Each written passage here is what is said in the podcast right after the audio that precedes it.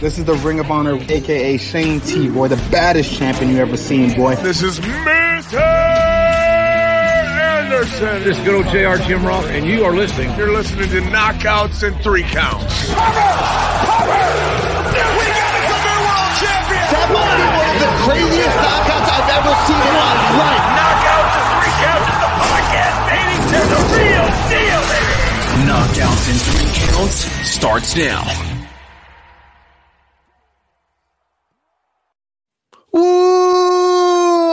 No, it's another Tuesday. This is Knockouts and Three Counts. I have survived another day of slinging the mail, and that means we're on countdown T minus one day till I get out of this bitch and get on a plane and head to Nashville and Viva Las Vegas. I'm headed to SummerSlam.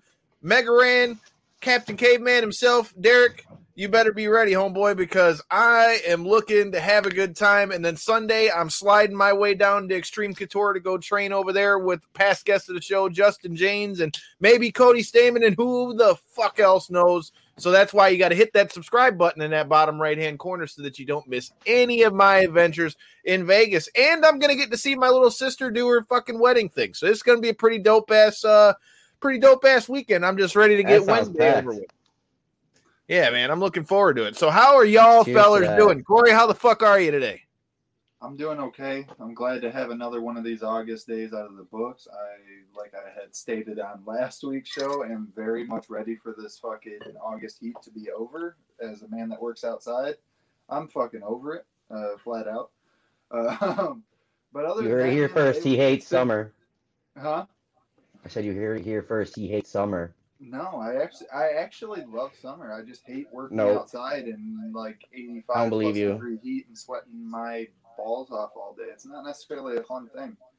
But that being said, I'm doing good on this Tuesday. Ready to get this one in the books. Excited to see what your adventures take you on. Yeah, man, I'm like I said, I've got a lot to say about what's going to go on this week, but. Making his debut on the show, we are also joined by our buddy Dom Foolery over here, who tells me he has a lot to say when it comes to things with the Nature Boy and Ric Flair and all that good stuff. We've got a lot to talk about. Dom, thanks for joining us. Thanks for having me. How you feeling tonight, brother, man? I can't complain as long as I'm corona-free, right? I mean, that's a pretty good statement right now, all things considered, but... That's the one thing I miss about this pandemic. People ask me how you doing, and that's gonna get taken away from me. You know, anyways.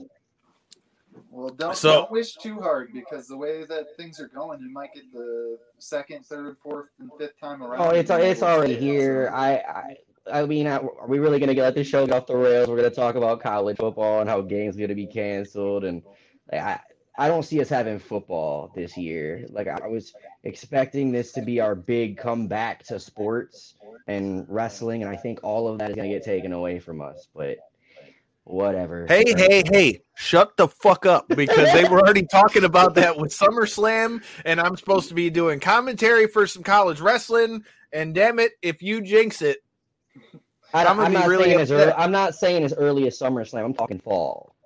All right. I'm not talking tournaments are in December. I'll be screwed if it's by then.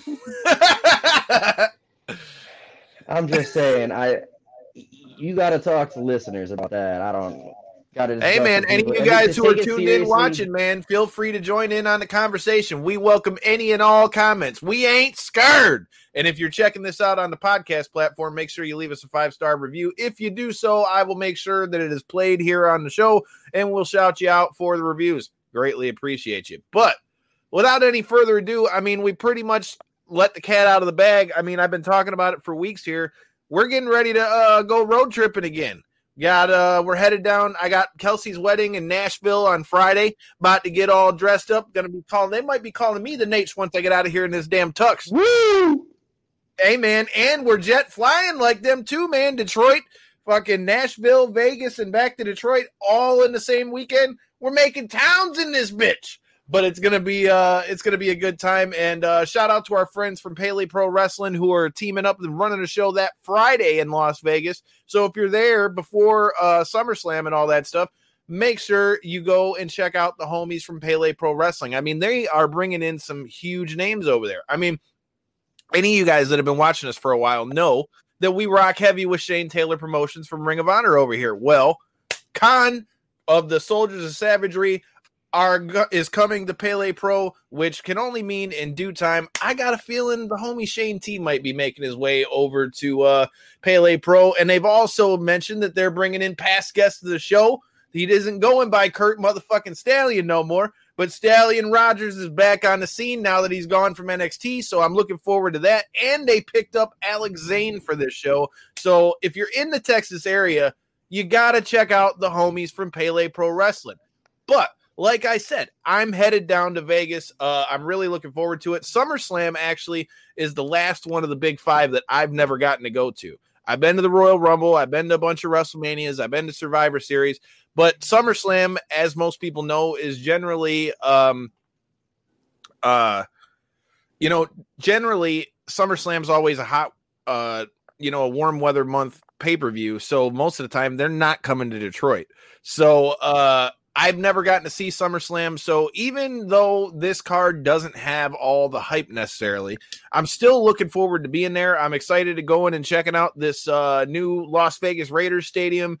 I'm looking forward to... I'm going to go there one day. Hey, man, you got to go check out the Death Star. Got to check out the Death Star. Is that the name of the club? That's what they call the arena. Did you hear they have a club inside of the stadium? Well, like a literal dance club inside stadium. Sounds like I might have to be nature in this bitch when we get in. When we get in the arena, you gotta be in there full robe, I need to see pictures of you in full robe. Hey man, I've got the perfect fit for. I've got the perfect fit for come SummerSlam. Shout out to the homies at RSVLTS. Their button downs are dope. If any of you guys saw what I had on when we went to the XFC fights, hey, first of all, shout out to all of you guys that took the time to stop us, to tell us that you enjoy watching the show. That shit means the world. We greatly appreciate you. Shout out to our friend Kathy from Twisted Tumblers. You check out that sweet-ass cup. Got my name on the back of it. Corey got one too. So, hey, if you're in the mood for that kind of thing, hit up Kathy, get you a Twisted Tumbler. But like I said, man, I'm looking forward to it because my outfit's going to be a little too sweet. Pulling out that NWO Wolfpack button down, might pull out the Jordan 1s. We're about to be crispy over there at the Death Star. But NWO button down? NWO Wolfpack button down, sir. It's got Kevin Nash, Scott Hall, and Luger on there. It might have Savage on there, too.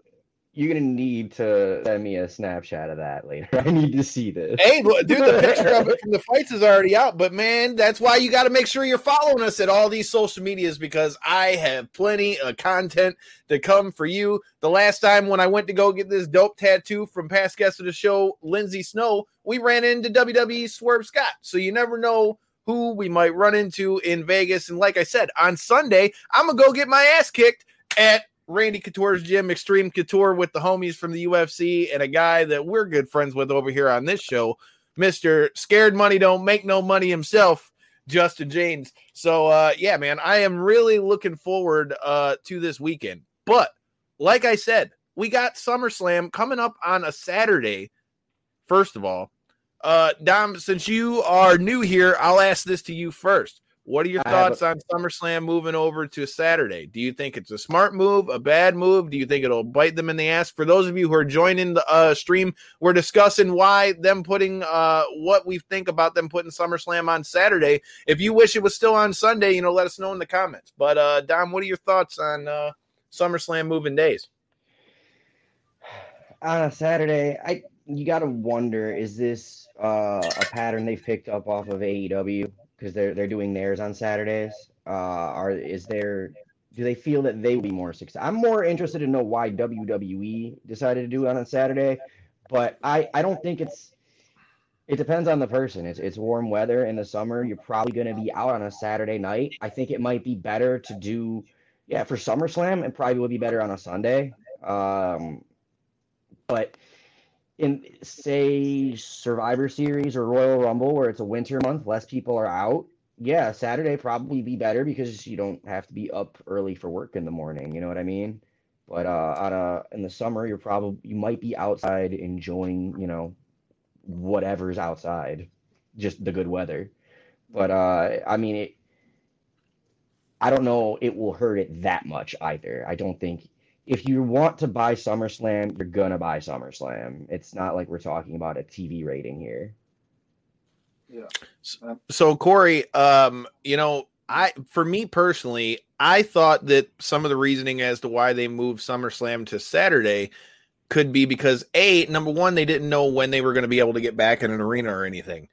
But number two, what up, J-Bone? Homie J-Bone from the J-Bone Show coming in the comments. Good move, a good way to set the party tone. Plus it's Vegas. This weekend generates more visitors, just my opinion. Hey, dude, we like the opinions out here. I can't wait to get to Vegas, and I agree with you on that one. I think it does bring more eyes, and I personally think that the reason why they were doing this, and this is why I passed this over to you, Corey, I think that the reason why they moved it to Saturday is for those of you who don't follow combat sports close enough. Originally, on Saturday, it was supposed to be Manny Pacquiao versus Errol Spence Jr., which, oh, right. Oh my God, is that canceled? Well, yeah, because Errol Spence got hurt. So now Manny Pacquiao is going to fight Ugas. Sense. And, man, I tell you, dude, that's such a blow for boxing because, man, I don't know what it is about Manny Pacquiao. I don't know, I mean, how old the guy is, whatever does it. That guy still can scrap now and beat like some of the best guys in the world. So to have him come in against a guy like Errol Spence, who Errol Spence was coming off of a gnarly ass injury like that, I was looking forward to it because that's one thing that we've talked about multiple times on this show that is missing a lot of times from boxing as opposed to MMA and the antics. Well, right. But I mean, you don't have the stars in boxing like you do. Right. As much too. So Corey, what do you think about that? Do you think that played something into why we're on Saturday, and do you think this is a good move for WWE? Well, I wouldn't imagine that would play into it because you said that was originally slated for Saturday as well, so it wouldn't make sense that they would shoot for the same day as the event. And well, nobody knew what day it was scheduled for when it first came out. That's why there was so much shock about it being a Saturday because they've never run SummerSlam on a Saturday. No, I thought I'm talking about the Pacquiao fight. If you were saying that they were trying to schedule it around the Pacquiao fight, then that wouldn't make much sense.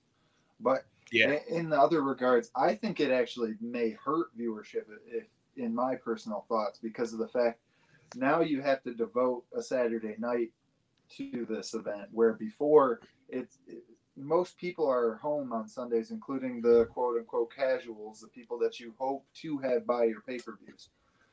Those are the people usually home on a Sunday, where a Saturday, they're not going to necessarily devote their time to watching the event, but if they're already home, they would have purchased it. So I think it may hurt viewership in the casual note. I think the people, like you had noted, most of the people that are going to buy it are still going to buy it because they're the hardcore fans, the people that planned on watching it, whether they ran it at 9:00 in the morning on a Thursday. You know, that part didn't necessarily matter. They were interested in it either way. But I think the move from the Sunday does hurt a little bit in the casual aspect. See, that's why I want go 1 second before you make your point, Dom. The only reason why, and that's why I brought that question up, because I actually think in the exact opposite. I think them putting on SummerSlam on Saturday may have helped them a bunch for the simple fact that you have to take this into account. SummerSlam is considered one of the big five and arguably the second biggest show of the year. So if you leave that on Sunday at this point, SummerSlam has basically gotten to the same thing as Royal Rumble and WrestleMania, where you're there for 4 or 5 hours. Now, from being there, when you're there on a Sunday night and you're there till fucking it's exhausting. Midnight, 1:00, and you get there at 4, dude, that's a long fucking day. Where if you do that on a Saturday, most people will have that Sunday to recover from it. Okay. And so, and I think the other reason being is, as we'll talk about in a little bit when we get into that card, you've got NXT TakeOver, which is happening Sunday night right after SummerSlam. So I think it's more to do with the 1-2 punch of them two going together. And I think with the success that TakeOver's had on That's the word. TakeOver's had on Saturdays. I think that's why they're kind of trying to flip it up and switch it up and look at SummerSlam. But Dom, what do you think about that, man? I was just going to ask, like, how many casual fans are watching the product here and there, like on any of this? Like, 'cause I'll watch just little bits, you know, as I put it on with my grandma and I'll be doing some chores. It keeps her sitting there and I can have some peace. You know, just doing things around the house. So I'll get caught and I'll watch a little piece for a minute, but I don't watch any of it and think, man, that really makes you want to watch a pay-per-view. I don't look at any of this and think a casual fan. Hang on, I can't hear anybody. Well, you can't hear me? No, I can hear you. Go on. Okay, so I just don't think that you watch any of this stuff as a casual fan and go, I gotta watch SummerSlam. I gotta pay $5 to be able to watch ads. I don't know how they do that on Peacock, but you gotta pay what, $5 for the ad version, and then you pay $10 for ad free. But I don't see how there's anything on these shows that makes me want to buy the pay per view. Not enough to make me want to. So even Kyle, somebody who's planning on, you know, attending the events, kind of said the same thing in the regards of the matchups that where there isn't necessarily anything that stands off the paper. But as a wrestling fan, what makes you feel that way? I mean, like Kyle says, this is one of the big five. This is something that's a flagship of their brand. Why isn't it standing off the paper? I can answer this, and I don't want to beat a dead horse because I'm sure you guys have already talked about Bray Wyatt getting fired, but he's the perfect metaphor. He's gotten over twice. He had two gimmicks that he hit and knocked out of the park. I don't remember what exactly he said in that promo when he was talking to John Cena and said, you know, when you look up at me, you look down at me, like you'll see an enemy, you'll see a friend, or you'll see a god, right? Depending on what angle you're looking at him from. And when he said that, like when he gives promos like that as the eater of worlds, and then they just go, you know what? You're so over, you can start eating pins over and over and over and over again. And next thing you know, it's, well, we can't, it ruins the illusion of it. What he arrives, he talks this great talk, and then he gets pinned. Why should I invest in this character, right? You got a new talent from NXT you're excited about that you enjoy watching. Prepare for everything you like about them to be stripped away or changed. You see them maybe get a push, and then you insert random person from past generation over the age of 50 to come in, beat them clean, ruin their momentum, and what? Thank you for getting your hopes up for 2 months, though. When you get John, hold on, though. So to counter what you were just saying, so I agree with what you're saying. I'm not really such a big fan of the Goldberg-Lashley match, but you know, after the promo they had Goldberg cut on Monday, maybe not the best promo, but it at least lays out as to why they're doing it. On the flip side of that, I would argue that when you're talking about John Cena versus Roman, I mean, Cena's coming back to, you know, to put, whether they're saying or not, he's coming to, you know, he's going to eventually, if it's done right, he's going to end up making Roman walk out of here a bigger star by the time they're done with all that stuff. And my thing is, as long as Roman is already above and beyond everybody else in the country. Yeah, but who else is there really for him? I mean, until you build some more contenders, I'm not saying it's not. That's why I'm not interested, is you don't have any. It's Roman and everybody else. It's maybe Drew McIntyre or Lashley, maybe. But it's pretty much Roman and everybody else, just like it was Cena and everybody else. Just like when it was prior Attitude Era, it was Hogan and then everybody else. I don't like the one guy and then everybody else. And you keep bringing guys back from the past and you beat new guys. You have part-timers beating full-timers. That doesn't add to any of these guys. It doesn't do anything for them. It gets rid of their mystique. Why do you keep going that route? Why? Because even as somebody they want to pop ratings and they want viewer, it doesn't make sense to me either. The reason why, Corey, more than anything, is because when you, like he was just starting to say, when you, even if you look at Raw, when they just did the thing with Lashley and Goldberg on Raw on Monday, I mean, dude, whether you like it or not, and it's sad to say because it should not be this way, but to illustrate to you how much bigger of stars people were back when we were younger in the 90s. Goldberg still had the loudest pop of the night on Raw the other night. the same as John Cena. Terrible. Right. And so, and here's my thing. With John Cena, it doesn't bother me as much because John Cena's went away. He hasn't like bounced in, bounced back. Goldberg at this point, pretty much every time Goldberg's come in, you know, he's either going to face somebody for the title or it's going to be another, you know, like some other big caliber match, which I understand that you're not going to put somebody the caliber of a Goldberg maybe in a real small match, but you've essentially created the same problem with him as you've created now for Rhea Ripley, because when Rhea Ripley came up to Raw, she didn't fight nobody, didn't do nothing, didn't anything, and walks right up, fuck you, I want a title shot. Well, pretty much that's what Goldberg's done, and it's like... And John Cena, too.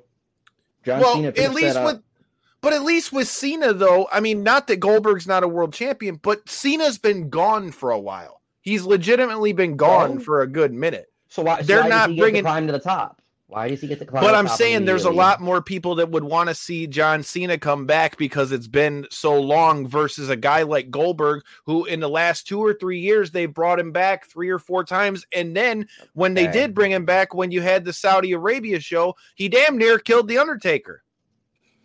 So that's, I think, where the difference is. Where Cena, when he comes back, at least like as you, I'm sure you've noticed, Dom, like even at all the house shows they're doing right now, they're calling it the Summer of Cena. Yeah, so I've seen those. Like they're trying to get. I mean, the summer they're trying to capitalize as much as they can, and because that's the thing I'm gonna say. Go ahead and make your money. Like I see that there's money in this Roman Reigns John Cena match because there's nothing bigger they can do short of The Rock. That would be the match I'd pay to see. Roman and I think that's coming down the road. I think it's coming down the road. But I think the other reason why this match with Cena is so important is because, granted, yes, it further illustrates the point that Corey's heard me say on this show I don't know how many times. This is why, I mean, when you take these guys from NXT and then you put them on the main roster, why you shouldn't just shit all over them because you've already...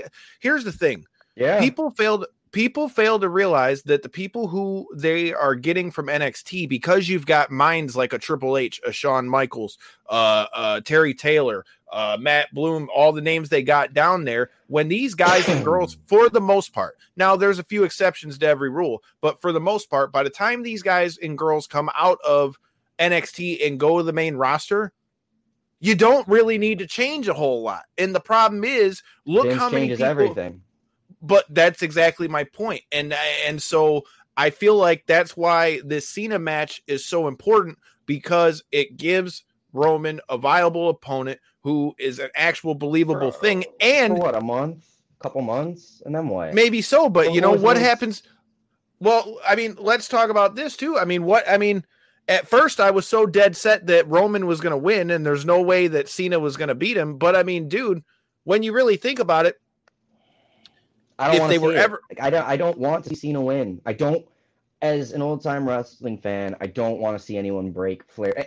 I don't want to see Cena break Flair's record. So I don't want to see Cena win, and I have no real care to see Roman win. So I'm just like, if not why? Cena, what? Is it just the record for you, or do you know, like, is it just the? It's the record. It's the record. He's already and. It's the record. He's going elsewhere. He's not going to stay here. He's going back to the movies. It's probably the last time he's going to do it. And he's going to beat Ric Flair's record on the way out. Why?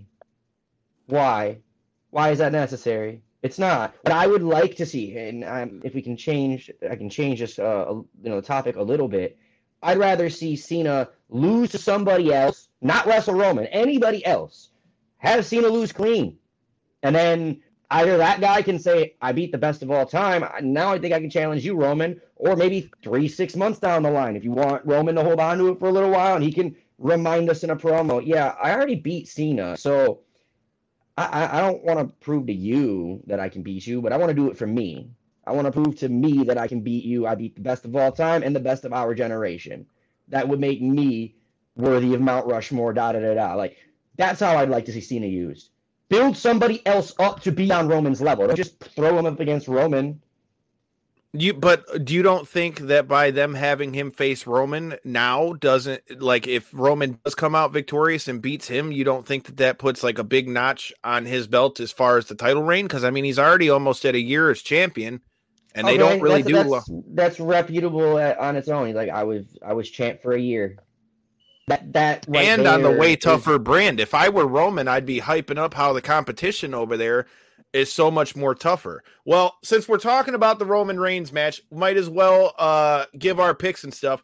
But Corey, since I know you may not have gotten to check out SmackDown, one of my biggest reasons for wanting to see this is I feel like the one thing that I feel like nobody can really take away from Cena, whether you like the fact that they're having him against Roman or not, Cena can pull good shit out of people when it comes to like promo battles and stuff.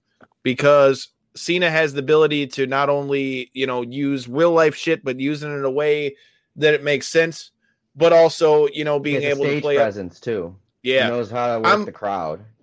Right. And I got a little clip for you guys, for anybody that didn't get to watch SmackDown. You can see a couple little things of the promo that we're getting at, because, hey man, I never thought in 2021 that they'd be allowed to talk about missionary on live TV, but I mean, hey, we're in 2021. So check out these clips from this Roman and Cena thing. And if any of you guys are in here watching, feel free to let us know in the comments what you think.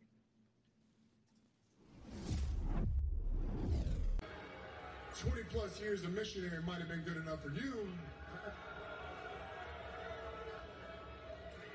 but it wasn't good enough for Nikki Bella. The problem, you want a compelling story. You want to hypocritically criticize me for saying dick jokes and then bring up sexual positions and a breakup that I've had. You haven't been embarrassed. You've been protected. This pretty face, those giant bars of soap you got for teeth. You've been protected, Roman.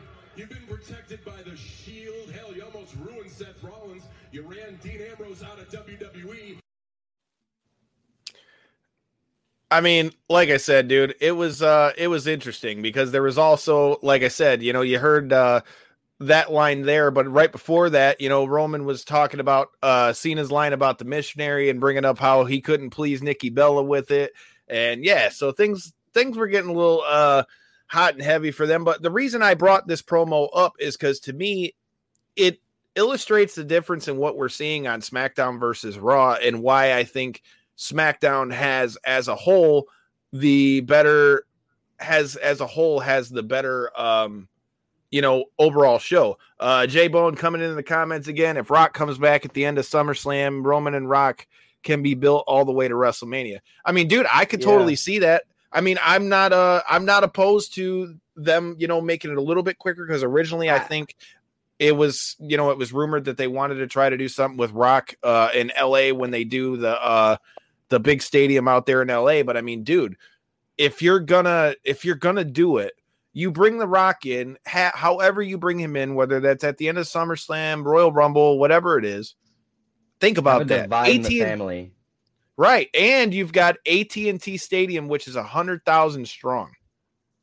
If you were going to pick a stadium to bring him back, The Rock's already wrestled there before and almost ripped the fucking roof off the joint with Bray Wyatt, and they only wrestled for 2 minutes. So I think if you're going to bring that up and have the story, I'm totally all for it. My only thing is, though, if they bring that back, I just want them to do it in a way where they're able to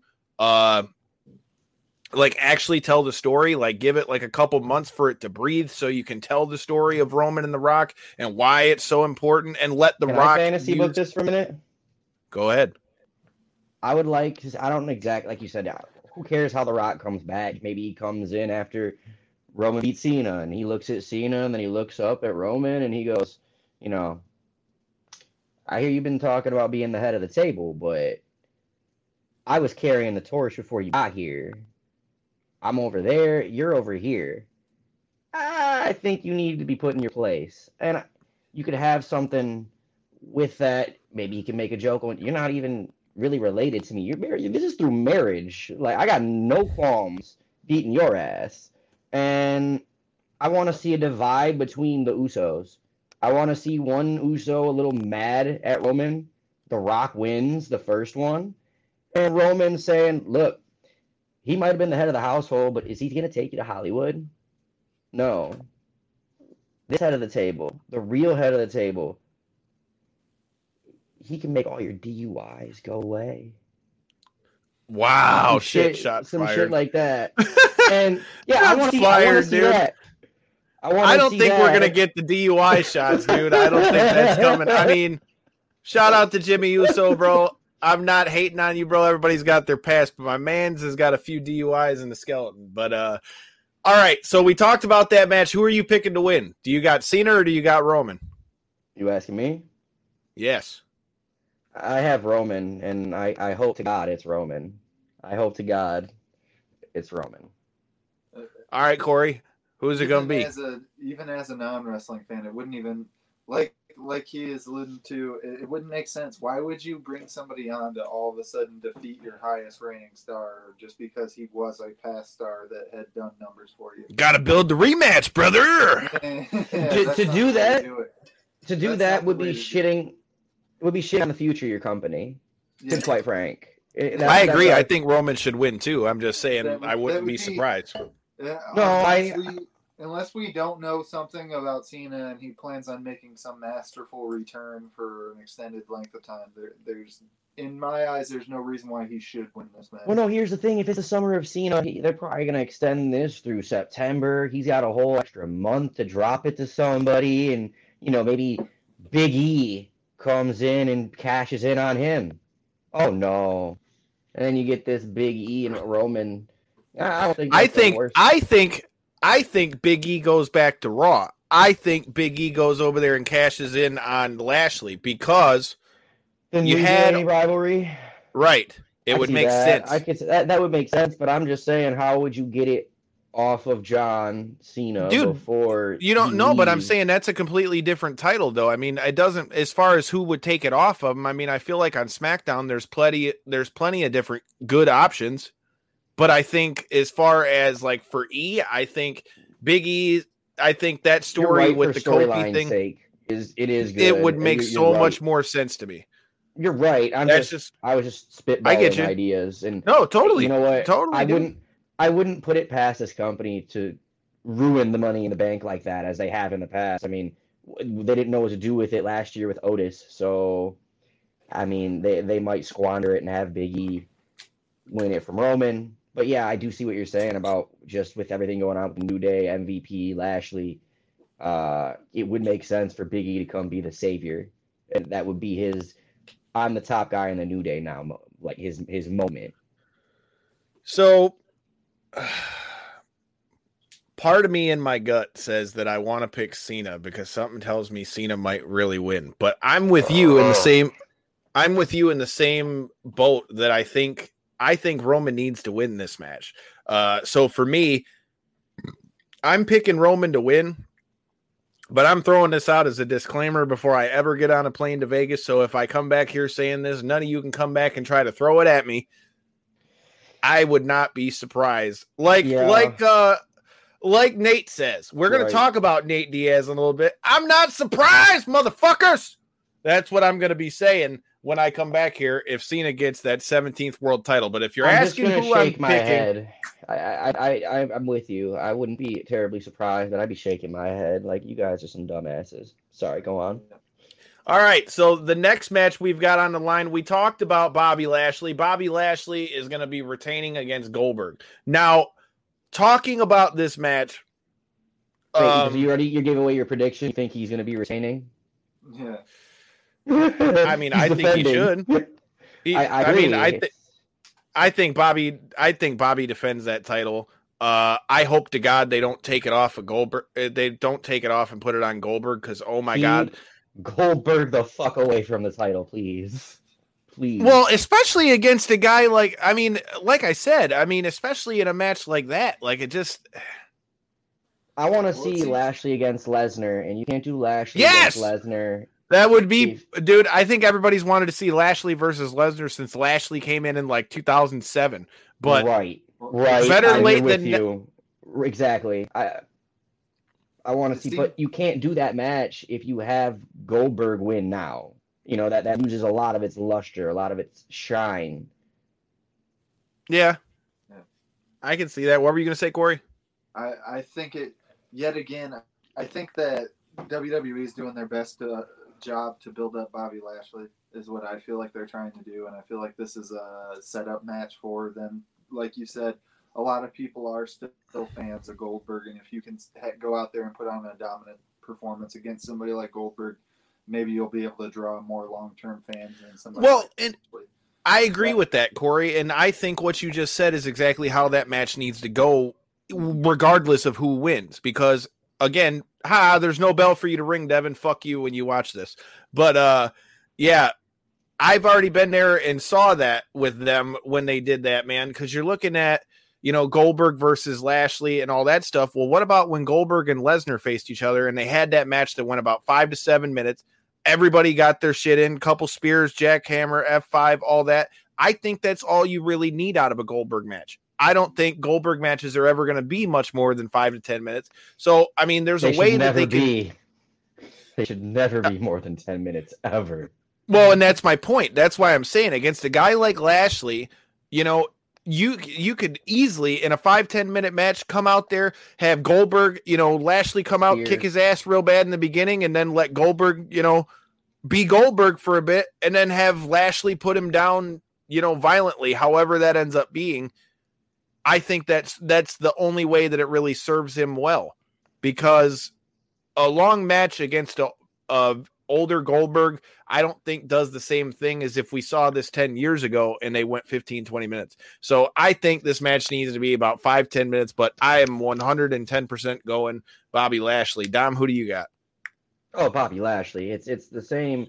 I want to beat a dead horse, but it's the same thing with Cena and Reigns. Yep. You know, it doesn't do anything for Lashley, for Goldberg to go over.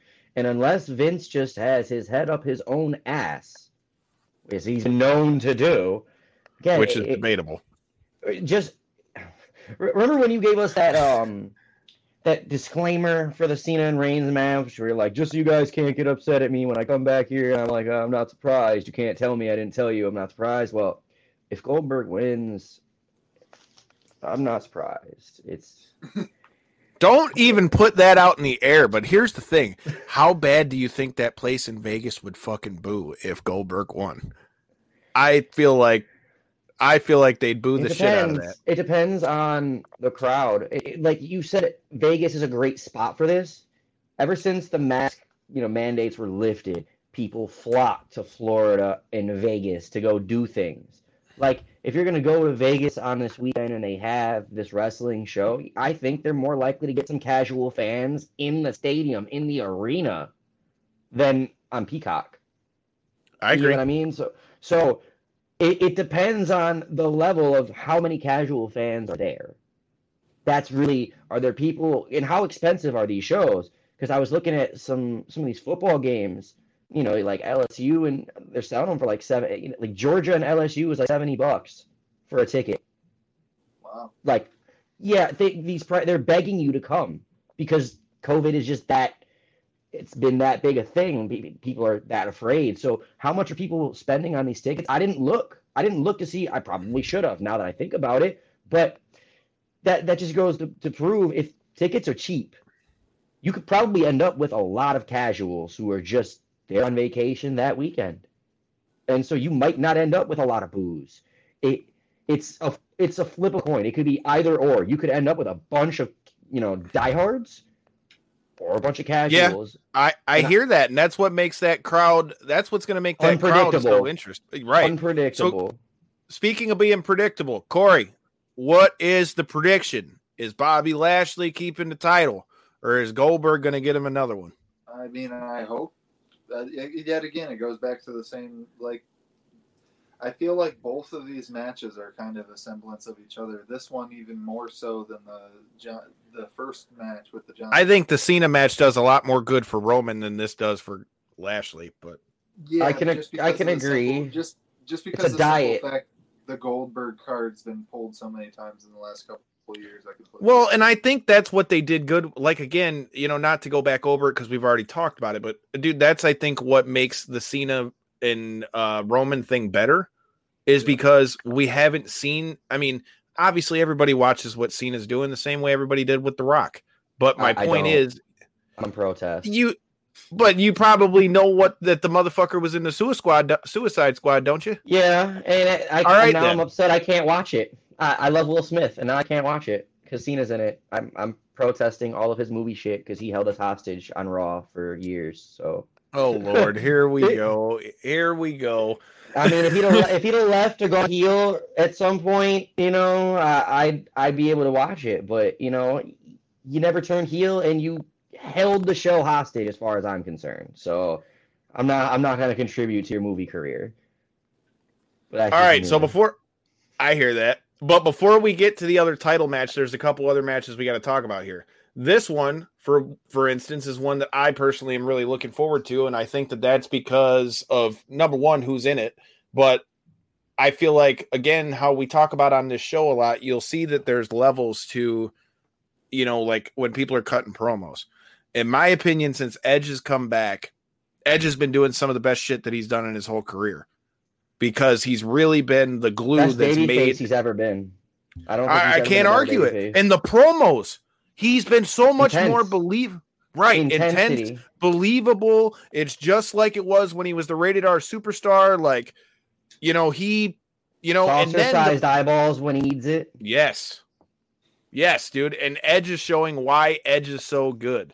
Like, and so when you throw that in with a guy like Seth Rollins, who, look, man, people can say whatever you want about Seth Rollins, but Seth Rollins is one of the aces of that company. And if you don't want to sit and believe it, you're not paying attention. If we're talking about from ring work to, you know, his resume and everything else, I mean, Seth Rollins is one of the top players that they got in WWE. So the idea that Seth Rollins, who grew up watching Edge, is going to get to wrestle Edge on a pay-per-view like this, I mean, dude, I feel like this match has got the potential to steal the whole show, in my opinion, because of the story that can be put on by the two guys that are in the ring. So, yeah, this is definitely a match that I'm looking forward to. Edge truly feels like he's out to prove something to himself more than anyone else. And that's where I can say, yeah, that match might steal the show. I'm not much one for to care for what Seth Rollins has to say. I think the concept of them, you know, the Messiah, it had some potential. They've dropped that pretty much, though. Yeah, I know. I'm just saying, like his whole since then and after, like I felt like he's had potential. His gimmick has had potential. I don't think he has the best delivery, but in the ring, guy is money. Like how do you not enjoy it? I look all right, yeah. As you said, you got to be able to accept him as an ace of the company. You got to respect him and know he is a top guy. I do think as he prides himself in the ring, and again, as we said, the pride of Edge, out to prove something to himself. And I think he has a good idea of what he can and can't do. I should hope. I hope and pray. I don't want to see Edge injured again. I don't know about you guys, but you know. Well, he's already gotten injured again since he came back. He tore his pec.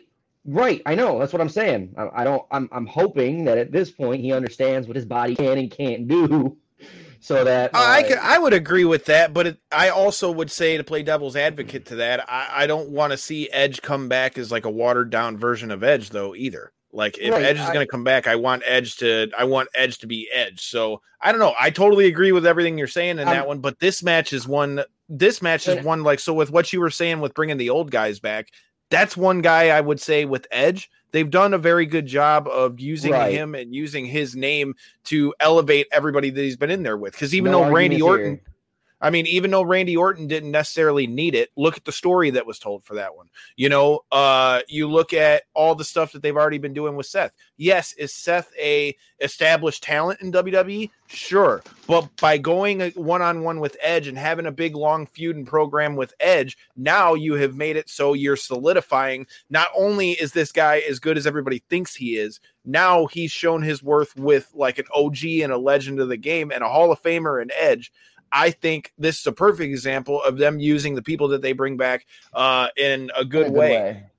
So obviously we don't need to break down everything to the full extent. We talked about both of the men's title matches on the women's side of things. You've got and I'd love to hear your thoughts on this, Dom.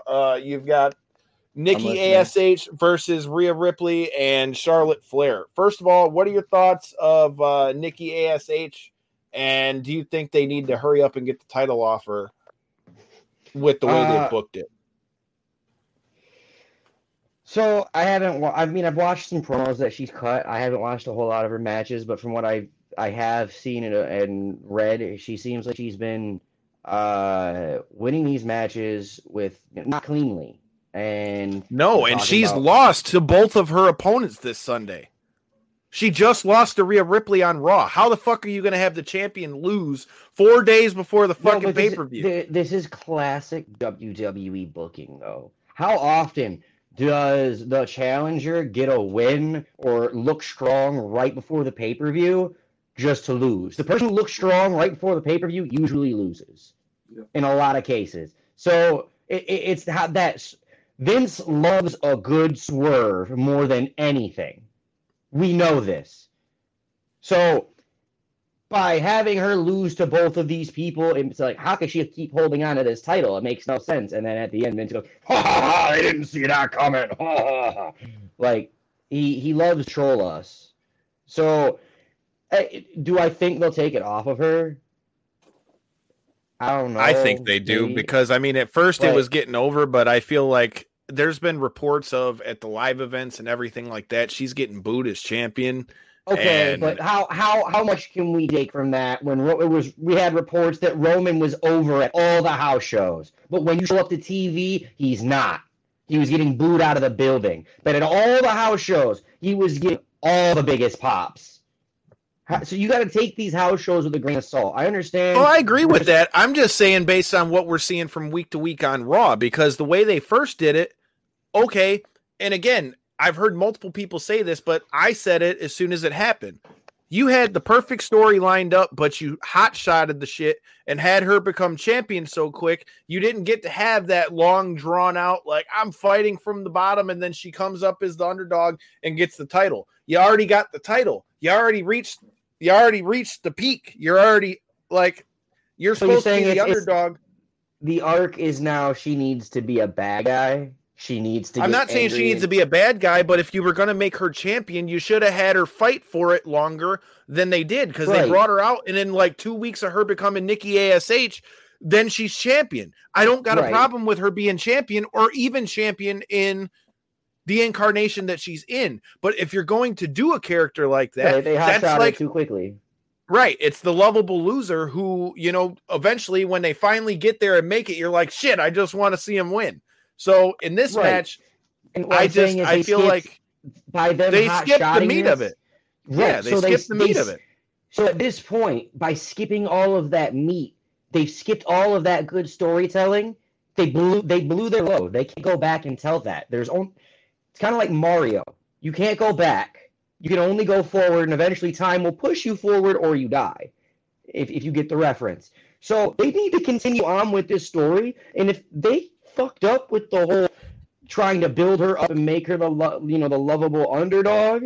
Well, now that at this point they have to go the route of she got it taken away from her. She had the highest of highs, and now she's at the lowest of lows. I was a superhero. I was this. I was somebody, and now I'm not. And she gets pissed and angry, and you could have her go back to the old Nikki Cross. But I mean, like I said, there was so much more life to this if they just let it breathe. Now, no argument here. I'm just saying. If the case. Uh-oh. You're muted, brother, man. I can't hear you. Still can't hear you. I think you got a phone call. Ah, that's did it. Dom's getting himself situated. Corey, I will let you pick first. So we have Charlotte. We have Charlotte and we have Rhea Ripley, and Charlotte, Rhea Ripley, and Nikki A.S.H. for the title. Do you think we're getting a new champion? Do you think we're getting? Do you think somehow she's going to come out of it and retain? Where are you at? I mean, like Dom had alluded to, this is kind of the classic story. I could even remember back to when I was a kid, getting all hyped for somebody that I thought was going to now win because I had seen them pull off a victory before the big event, and then next thing you know, the big event happens, and it's like, oh wait, didn't you just beat this person? What do you mean you lost? Wait, like, that's the one that mattered. That's the one that I cared about. Why did you win the one that didn't matter, but you lost the one that mattered? So I could totally see that happening again. Honestly, I really honestly could. So I agree with Dom's point on that. I could definitely see the champ retaining, even though she may have lost in the weeks coming. I mean, to be honest with you, for me, I know this sounds bad too. Not that I think she needs the title at all. Just based upon what I've seen on Raw, I wouldn't be shocked. I think Charlotte Flair is going to take the belt back. Oh yeah, yeah. I mean, they're going to have her. Well, but hear me out though. I think the reason I think Charlotte might win that is because there's a lot of talk that Becky Lynch might come back at SummerSlam. You have Charlotte take the belt off. Oh, Carly goes Charlotte to be the transitional champion like we do all the time. Let me ask, when was Charlotte genuinely not a transitional champion? Almost all of her reigns. I mean, she held the belt for long over a year when she was on. When she had the two belts. Right, but other than that, she's almost a transitional champion every time. It's like you could almost tell. Oh, she beat Rhea Ripley, and where's Rhea Ripley been since? Rhea Ripley's still in the match for this one. It's going to be the triple threat, but man, I tell you, but she's so cooled off. Is she not? I agree. So who do you got? I think Charlotte's winning. Who are you picking? Oh, you know what? I guess it should be Nikki Cross, unless they're going. I don't think they want to give up on this superhero gimmick so easily. You know they love the kids, and if it sells kids, WWE loves the kids. Hold on to that for a while. Right? I think you might be right. John Cena with his fruity pebble outfits and. Yeah, so, I hear you. We've got two for Nikki. We've got two for Nikki A.S.H. and one for. My bad. So we're split. Two people for Nikki A.S.H. on this one. I got Charlotte Flair. If you're watching us live, who do you think is going to win the women's title come SummerSlam? And do you think Becky Lynch is going to come back? Let us know in the comments. All right.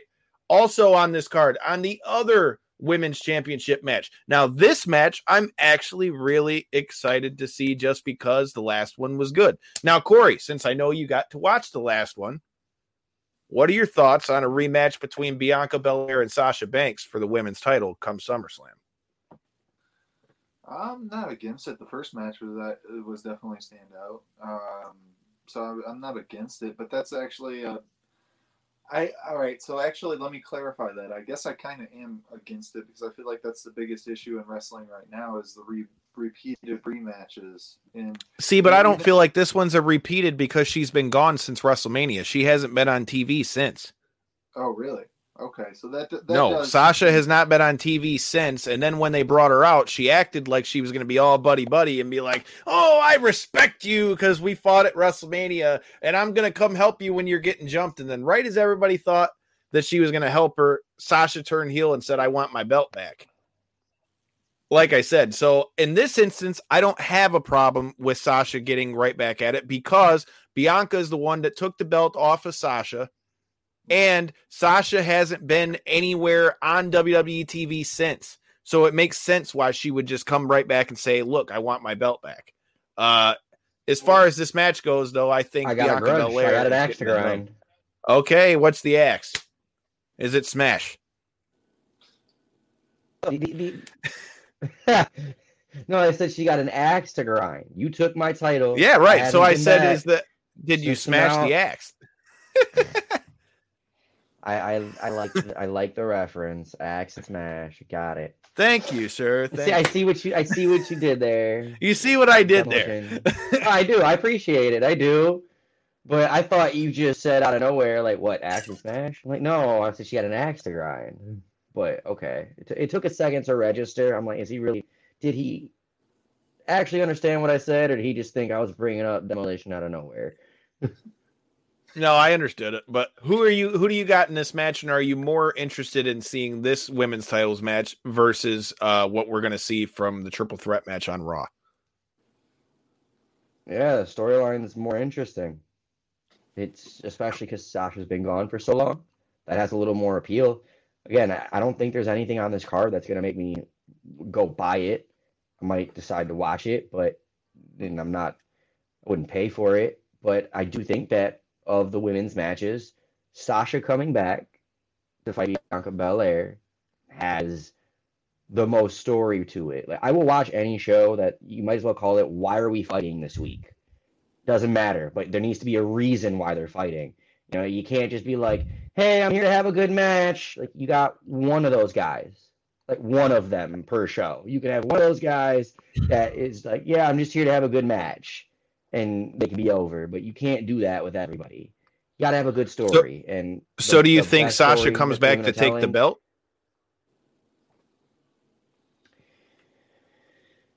I don't think she needs it. I don't think she does either. I think it puts Bianca over as a better champion. So right, which is why I would say if I had to bet money, I'd be putting it on Bianca. All right, so that's also, two for Bianca. So you got to have a little bias. But Corey, this was one of the matches that you said stuck out to you when you watched WrestleMania. So I want to know, in the rematch, Sasha, mind you, Sasha hasn't been in the ring other than that tag match they had. Who are you rolling with? Is it going to be Sasha, or do you think Bianca is going to retain the title? So I feel like they gave Bianca her reign, and that was where she was missing and took her time off and stuff like that. And so I feel like coming back into it, I feel like Sasha was the one that kind of led the dance in their first encounter. I really do. She was, even though she was the loser of the two on the night, I guess you could say. Sasha's the better wrestler. Yeah. She's the veteran. From somebody who's not a regular wrestler viewer, she was the one that stood out to me more on the match, even though she wasn't the one that got the win and got the finish and got her mic time and stuff. I feel like she was still the one that stood out to me more. So they gave Bianca her chance, gave her what now, 6 months or whatever of shine at this point. And I feel like, yeah, it's time that the more superior wrestler comes back in and takes hold of the belt. All right, so Sasha. So he's got Sasha. I've got Bianca. Who did you take, Dom? I took Bianca, but it is okay. There is the question of if it's not Bianca, then who would take it off of her? So that is when you ask that question, you gotta. But I think that what's best for the women's division is to have Sasha not as a title holder, because the title is a prop to help someone get better at this point. I don't think Sasha needs that, and you can create that. By not having Sasha as champion, you could have two interesting feuds instead of just one. If Sasha's the champion, your brand has one interesting female feud. So I think it would be best for Sasha to lose. So that way, WWE can have two reasons for you to want to buy on the women's side. I agree with that, man. I mean, I don't think it's the time for Sasha to take the belt from her either, to be honest. Oh, really? I don't, because, dude, I mean, Bianca's going to, like he was just saying, Sasha's already established. Whether she wins another belt again or not, Sasha is on that same playing field as Charlotte and Becky and all that, where Bianca, like he was just saying, you know, having her beat Sasha like that again and solidify her title reign, I think that only... Again? You know what I mean? Like, I think Bianca needs to hold on to it here. So for me, I'm going with Bianca, but like I said, I'm really interested in that one. The other matches that we got on this card, I'm going to just go through them quick. You guys can make your quick picks, and then we'll talk about TakeOver and get out of here. But Drew McIntyre versus Jinder Mahal. I kind of like the backstory with that, with the whole 3MB thing and all that stuff. But I think we all know this match isn't like one of the bigger ones on the card, but I am going to go. Call me crazy, but I'm going with the Scottish. I'm going with the Claymore. I think Drew McIntyre gets the dub. Crazy. Dom, what about you? Crazy. I want to know why you think that's crazy. I'm in love. I don't think it's crazy. I was completely smartass, but. Okay, all right. I was about to say, what did I miss that they're making? I was completely being smartass about that one. I was like, I haven't been paying that close attention, but I don't think that I haven't heard anything that's made Jinder look like a top star. This is just something to give McIntyre something to do right now. I mean, what else? What? I mean, you can't. This is. I mean, short of him going against Sheamus for the belt. This just goes to show this company is bankrupt of creative ideas. I mean, I get it. 3MB, they go way back, right? But you got nothing better. We know how this is gonna end. Like, I hear you. I think Drew McIntyre wins. It feels like they're. Oh yeah, even with. Does he still have the Singh boys? I heard he had a new couple. No, the Singhs got released. The Singhs got released. The Bollywood boys got released. I had some other. He's got this guy named Veer and this guy named Janky. Different, right? Yeah, he's got two other guys that they called up for NXT. I was just. Yeah, he's got his lackey still. Right, I knew he had somebody else. He's got his lackey still. Bollywood brothers, as far as I'm concerned, it's 2.0. So this is a poor excuse for when the Shield 2.0 with Seth and how he had J&J security. Like it might as well be that. It's their version of Ralphus, bro. Let them have Ralphus. I've seen this before. I hear that. Well, I've seen this before, and it just it's not that interesting. We've seen this before. They're incorporating different thing. It's just you see where this is going, and sometimes you can see where a story's going, and it's not a bad thing. But it's just when they announced this match, my stomach just turned and groaned. I was like, they're not gonna do this very well. Yeah, man. I mean, that's the thing. Like this card's got a few matches that really get you. The next match that I was gonna bring up, I'm interested to see how it goes because of who's in it. But I think the story of this match is all going to come down to A, how much they let them go at it, and B, how much time they get. Because the next match that I'm going to bring up, you've got Sheamus versus Damian Priest for the United States title. Now, for me, I think that Damian Priest needs to beat Sheamus. I think they need to beat the shit out of each other because Damian Priest is a big, athletic son of a bitch. And I think a match like that with a guy like Sheamus, who anyone who's ever watched Sheamus knows Sheamus lays his shit in. So you get him in there with somebody like that. I think it's the perfect match to put Priest on the next level for it. And Sheamus usually steps up in most spots he's in. So I think this match will be all right. I think Damian Priest needs to win this. And I think if WWE's smart, they'll really build him up as one of their stars out of this. Who are you picking? You got Sheamus or you got Damian Priest? If you're asking me, Damian Priest. Sheamus, again, established guy. He's an established mid-card guy. I know this wasn't this like the last title he hadn't held, and he's had how long with it? A few months, right? He's had it for a few months. So unless you want to just do the whole same old NXT call up, and you feel like he's getting a push, and then never mind. Sheamus throughout the years, that bro kick is defended very, very.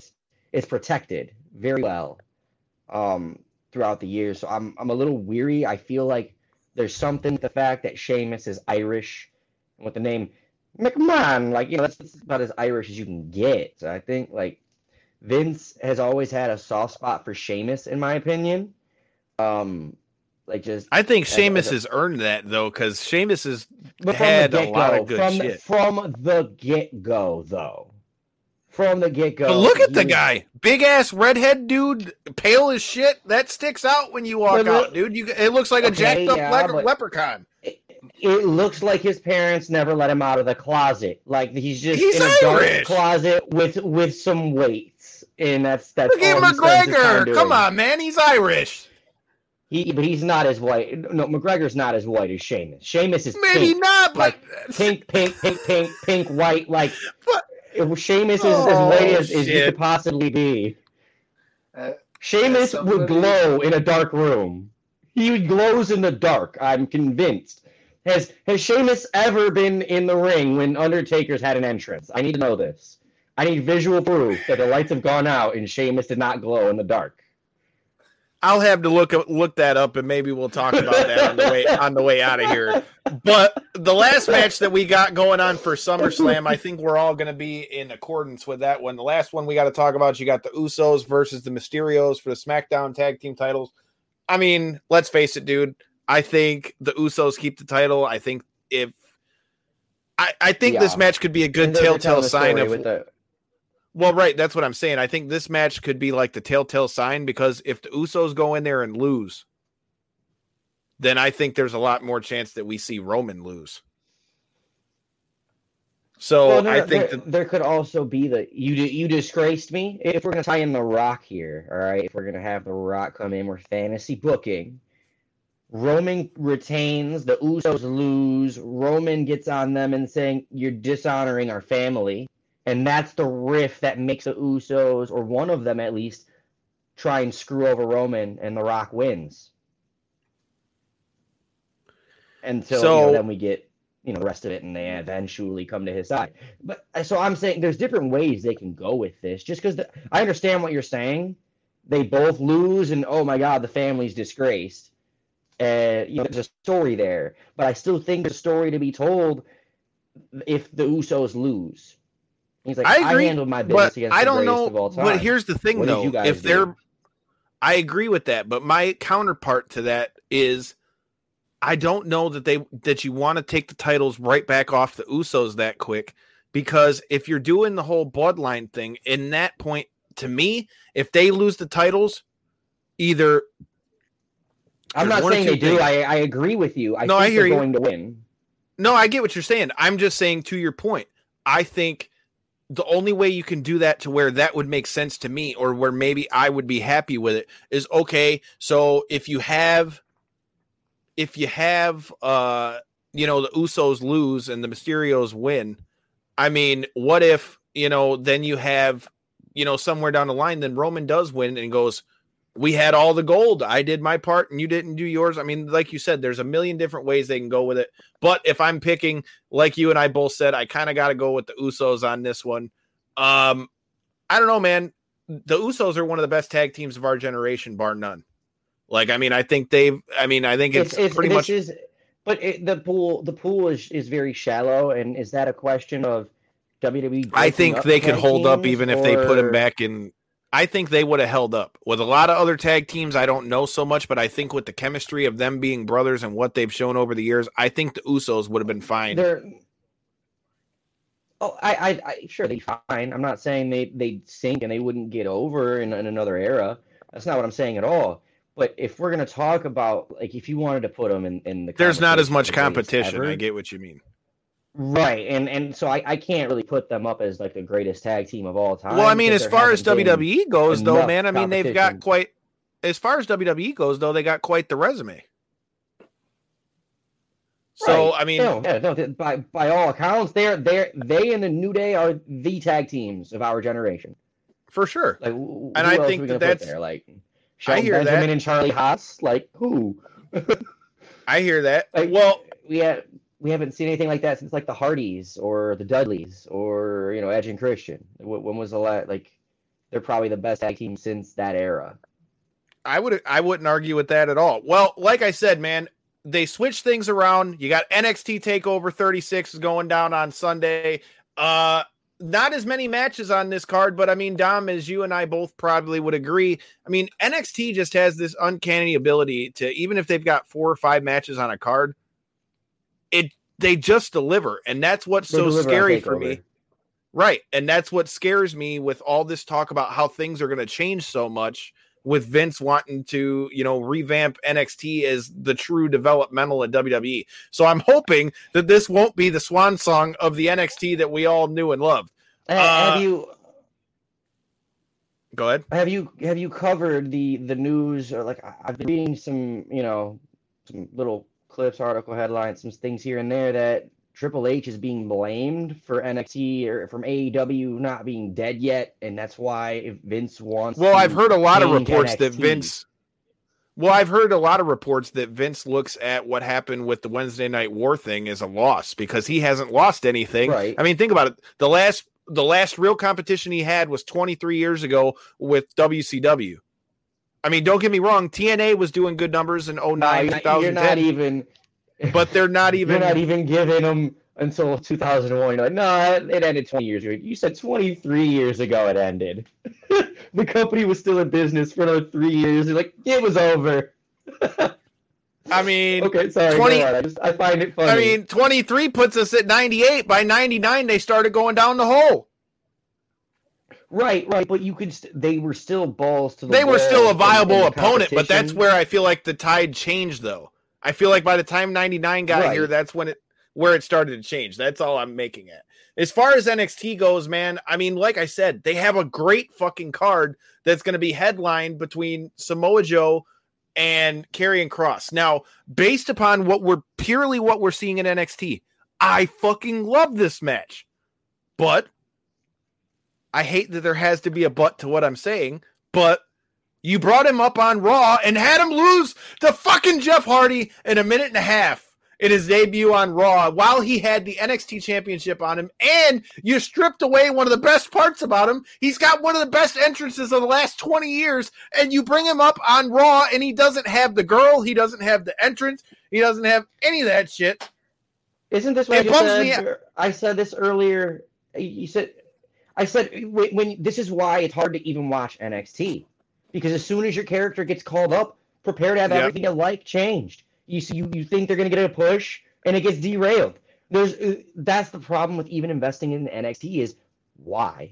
You invest 2 years in this character, and then they're not going to be the same. They're going to shove down the card. You're not going to see him succeed. Thank you for watching for the last 2 years, okay. Though. That's well, let me ask you this. And it's like, well, let me ask you this, though. Because of that, do you think... And I'll make my pick while I'm talking so you guys can finish after that. But I think it's pretty much inevitable at this point that Samoa Joe's got to win.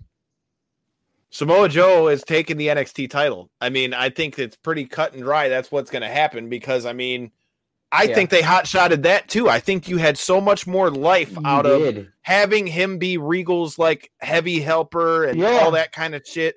Like, there's so much you could have done with that. When I heard that story, I thought it was great. It was great the first couple weeks, and then the whole thing with him provoking him.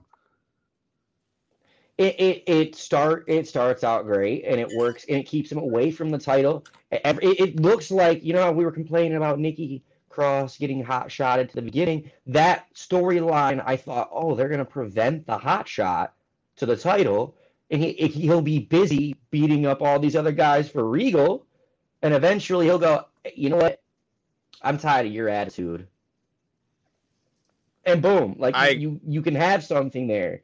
But so do you think this makes it so that Joe's a shoo-in to win the title? I think Karrion Kross losing to Jeff Hardy in 1 minute and 30 seconds is telling. I think that gives it away. I agree, dude. He's going up. He's got to be going up to the main roster, and they don't see much in him. And why would you? I don't know how. How do you not like? Corey listens to me talk about how much I liked Karrion Kross, Killer Kross, before he ever got into WWE, and it just bums me out because, dude, you've got Scarlett with him, who any red-blooded American that looks at that girl when she comes on the TV, hot damn. Number one, she's going to make people look. Number two, when you add the entrance and all that with it, it just kills me because you got the whole package right there. But I think we're all kind of on the same page. I think the writing's on the wall. If I'm picking somebody for our main event for this one, Samoa Joe is going to take the NXT title. But before I get to the other title match that's on NXT, I have a match that, Corey, when I get back into town, if you don't watch TakeOver, which I'm sure you might not, if there's one match on this whole card that you personally need to watch, the fact that they're going to let Ilya Dragunov and Walter go at it again, dude, they are going to beat the living shit out of each other is what's going to happen. Them big frying pan hands. I cannot wait. All right, I'm going to put my mic on mute, but I'll be listening. You're good, brother. You're good.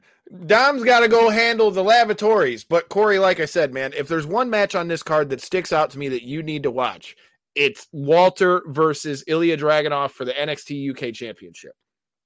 Dude, it's going to be hard-hitting because although Walter has the size, dude, I showed you some of the Walter match from before, and you were like, dude, this guy is like, hands are huge. So yeah, these dudes are gonna beat the shit out of each other. It's definitely a match I'm looking forward to. Now, the story in this match and what's interesting. So if I'm not mistaken, well, shit, I mean, Walter has held on to the NXT UK title for well over a year. And I think this would be as good a time as any to them have him lose to a young up-and-comer like Ilya Dragunov and a guy who is credible. I think this might be the time that you see them either move him over to NXT or even maybe look at seeing Walter go to the main roster because, I mean, we all know Vince likes big guys, and Walter is a big son of a bitch. And if there's one thing that we can say about Walter, nobody's guessing on whether when he chops somebody is he really hitting him. Because you see the big frying pan on this man's chest.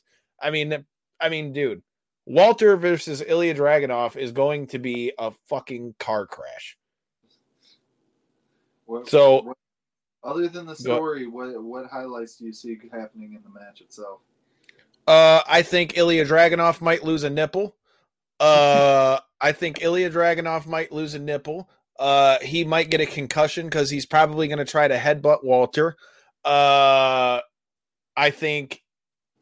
don't know, man. I just feel like it's going to be a good 20. I would say it's probably going to be like a good 20, 25 minute back and forth. But these dudes are two guys that, like, when you and I talk about wrestling, dude, you can tell, look at Kathy. See, Kathy, you coming in the clutch. You see here, we got you covered. Shout out to Kathy and Twisted Tumblers. But like I said, man, it's this match, that's why I'm looking forward to this match, because this match has got hard hitting written all over it. Dom has joined us. He has made it out of the lavatory. But like I said, man, we are talking about Ilya Dragunov versus Walter. Did you get to see that match? Oh, he's getting himself situated. There he goes. Yeah, hey, I had to take the mute off. So I heard the Vegas over-under on Ilya Dragunov losing a nipple is minus 150. Yeah, you taking those odds? I mean, dude, look, something in me says if there was ever a time for them to have Walter lose, I think Walter might show up on NXT or Raw. I mean, he's held the belt for over a year and been damn near fucking unstoppable in NXT UK. He's been. I think forever. It's time to. Yeah, easy. Right. I think it's time to conquer new horizons. I mean, it's been more than a year. To illustrate it for any of you guys that don't know, I was there when Walter won the title in Barclays 2 years ago. Like the last WrestleMania that I went to in person, Go ahead. No, I was going to say there's nothing else for Walter to do. So do you think he goes to NXT or to the main roster? Do you think they can talk him into the main? He can't stay in NXT. Right, but I'm saying the reason I asked that is we've always heard Walter say he didn't want to go to the main roster because he didn't like all the travel. Do you think they'll be able to talk him into going to the main roster? Or do you think he'll just come over to NXT? Maybe. I think they'll probably convince him to go to NXT first. Okay. Why so do you? They might give him a small raise to go to NXT, and then he might get a large raise, a large raise, if they can ever convince him to go on the road. I agree. I think Walter's time as NXT UK champion is out. I think if anything, I think he'd need to go to NXT first. So with that being said, do you think Ilya Dragunov wins, or are you picking Walter? I mean, I still think Ilya Dragunov's going to lose a nipple, but yeah, I got him winning the match. Yeah, I said that too. I think he's definitely losing a nipple. Like I said, to me, this is the match that if I was going to tell anybody you need to watch one match, it's going to be dope. It would be this one. But I would be remiss, because if it's not this match, I will call my dark horse. The match I think that would steal the whole thing, if Joe and Karrion Kross doesn't deliver the way we see it happening, I think the match between Adam Cole and Kyle O'Reilly, the 2 out of 3 falls, you got the first fall is going to be a regular match. The second fall is going to be a street fight. And if it goes to the third fall, they're going to face each other in a steel cage match. So, like I said, man, this match, I mean, the story that they've told between them has been great. I agree. And the steel cage makes it so they're going to have a winner. That's my thing with cage matches. When cage matches are done right, it should be to keep the motherfuckers in there and you fight until somebody either gets out or you put the other guy down. To me, that's how a cage match should be. I think it's going to be a good one, but go ahead. I was going to say I have more trust in NXT to do it right than the main roster, but, you know, who knows if all of Vince's influence, you know, that's supposedly coming through into NXT. I just don't want to see that polluted, you know, like the steel cages are something that aren't really sacred on the main roster to me. Like Hell in a Cell, Hell in a Cell's lost all its luster now that it's got that it's a pay-per-view, because I mean, you never used to see them that frequently. But the thing that makes this match so interesting, on normal circumstances, I would say Adam Cole wins this match 100 times out of 100 times. But here's the thing. There's all that talk about Adam Cole's contract is up after SummerSlam. I would not be surprised if, given the way things have went, well, not even goes up. I wouldn't be shocked if he really does consider his options and maybe considers going to AEW, because there's a lot there for him. You've got his girlfriend, who's the champion, Britt Baker. You've got his best friends are all the EVPs. He's best friends with the Bucks still to this day. And you want to talk about a guy that's going to get hype off of coming from WWE? Man, if Adam Cole shows up there, people would shit themselves. Not that people didn't like Aleister Black going over there. To me, Adam Cole's pretty much already done everything there is for him to do in NXT. The only thing left for him is either they put him on the main roster. or I could see him going somewhere else. So for me in this match, Kyle O'Reilly has got to win this one. Dom, are you on the same ilk? You think Kyle O'Reilly is going to win this one? Like you said, yeah. He's done everything. I love Adam Cole, but, yeah, he's done everything. So when you leave on your way out, you generally put someone over. I mean, Karrion Kross, like we said, probably going to put Joe over on his way out. So that's how I'd see it. Plus, I think with them being that good of friends, I think Cole would want to want O'Reilly to be better off out of this. Like, I see Cole going above and beyond to really try to make this match, you know, be something. So again, I think that would be an extra layer to that onion. Definitely. And speaking about extra layers to the onion, we got to talk about the women's title match. Dakota Kai pulling a fast one and said, "Fuck you, bitch! Eat my kick," on Raquel Gonzalez. I don't know, man. I like the story of this match, but I don't see Dakota Kai taking that belt off of Raquel Gonzalez. I think the way they did that, and kudos to Dakota Kai, man. Kudos to Dakota Kai. The fact that she said when they walked out before she turned on her, "As long as I've got your back, you'll always be champion." And then as soon as they walk out there, boom, "I ain't got your back no more." So, like I said, man, I like this match, but I don't think we see a new champion. I think Raquel Gonzalez might pop Dakota Kai's head like a champagne cork. Like, you know, when you were a kid and you got like the dandelions, you pick the dandelion and you take the top off of it and you like flick it off and you go, "Mama had a baby and its head popped off." That's what you expecting? Yeah, I think Big Mommy Cool might be popping the head off to Daisy. That's kind of how I see this one. Go ahead. I had nothing to say. I was just giving a side comment. Yeah. I thought you were saying something, but you know, to me, I can't wait to see Cameron Grimes versus LA Knight. To me, this has been so fucking entertaining with the integration of Ted DiBiase coming in there. Oh my god! I have autograph, by the way. I do as well. And, hey, we got a drop from Mr. DiBiase on this here motherfucking show. But, like I said, yes, we do. And, like I said, man, yeah, dude, he was totally cool, man. We met him at Great Lakes Comic Con before the world went to shit. And I met him before I was a wrestling fan. I met him in church. Like, they did this whole Detroit World Outreach event. Show. Yep. I was there. He did a lot.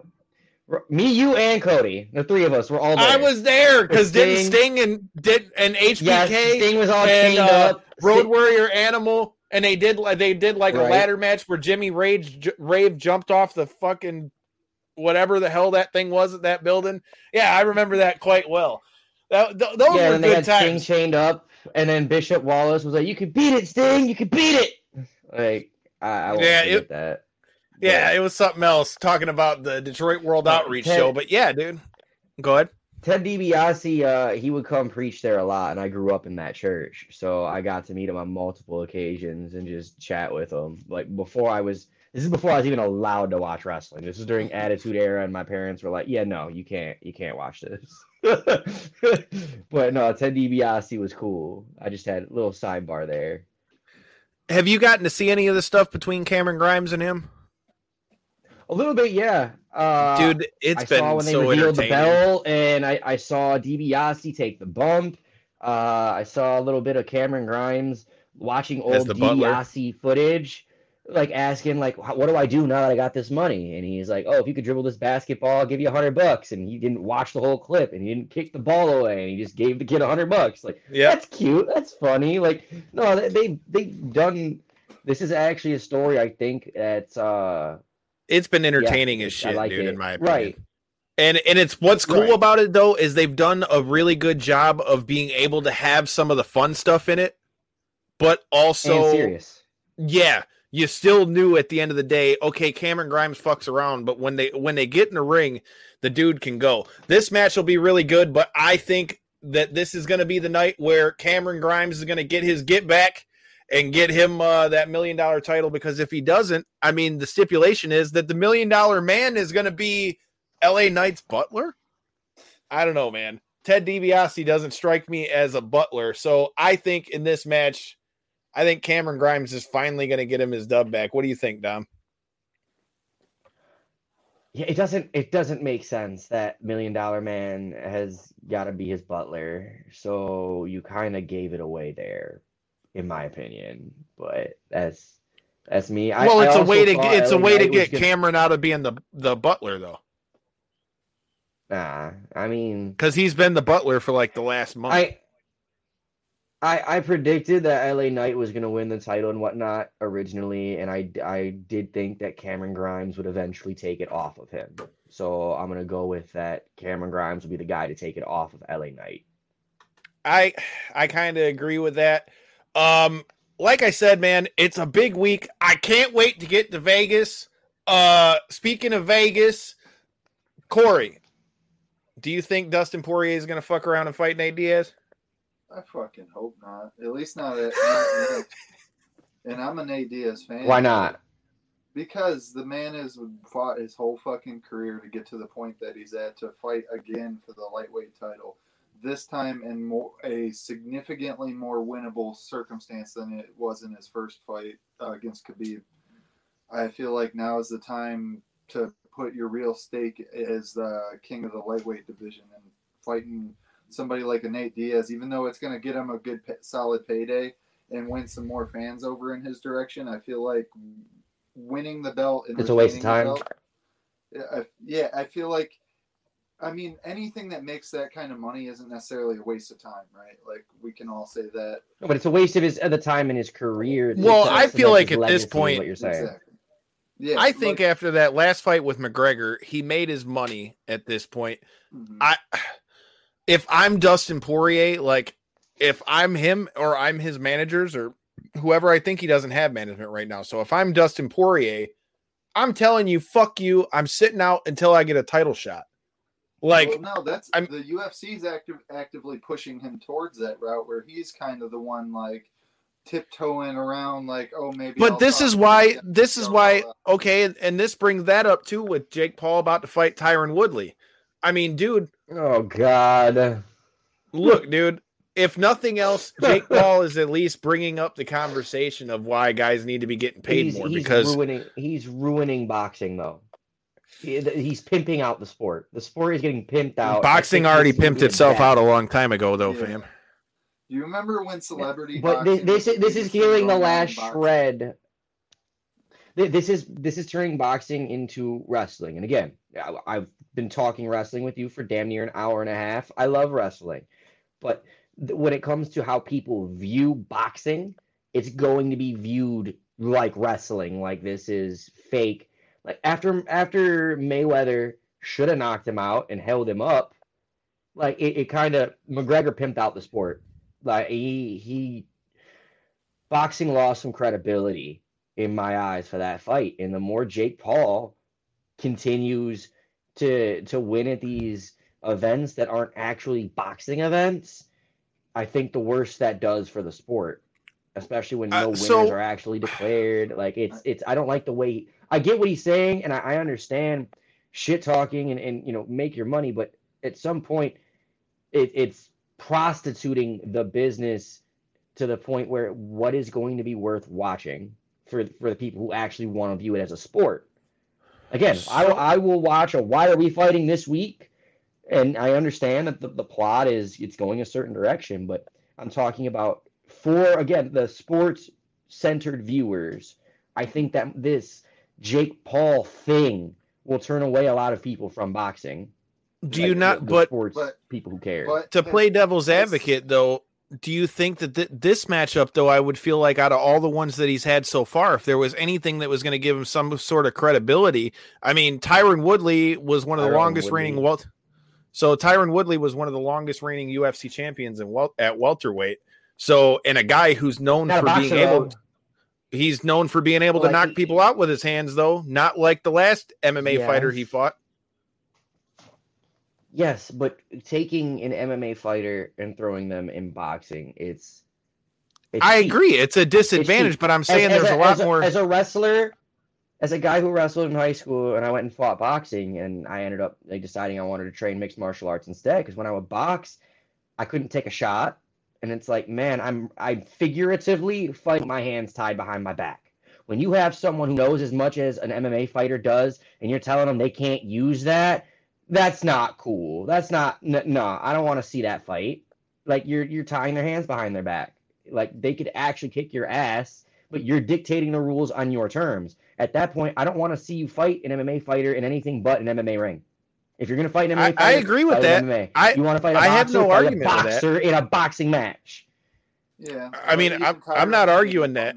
Go ahead. Even Tyrons came out and kind of said the opposite of that, he's excited to not have to worry about the many facets of the game and just be able to focus on the strict, you know, two hands and multiple. Well, no, as a dude who enjoys fighting and I'm secure in my grappling, I'm not worried about when we go to the ground and you just want to like test yourself stand up. That's where the real fun is. That's because that's like the unknown. I'm not as good stand up.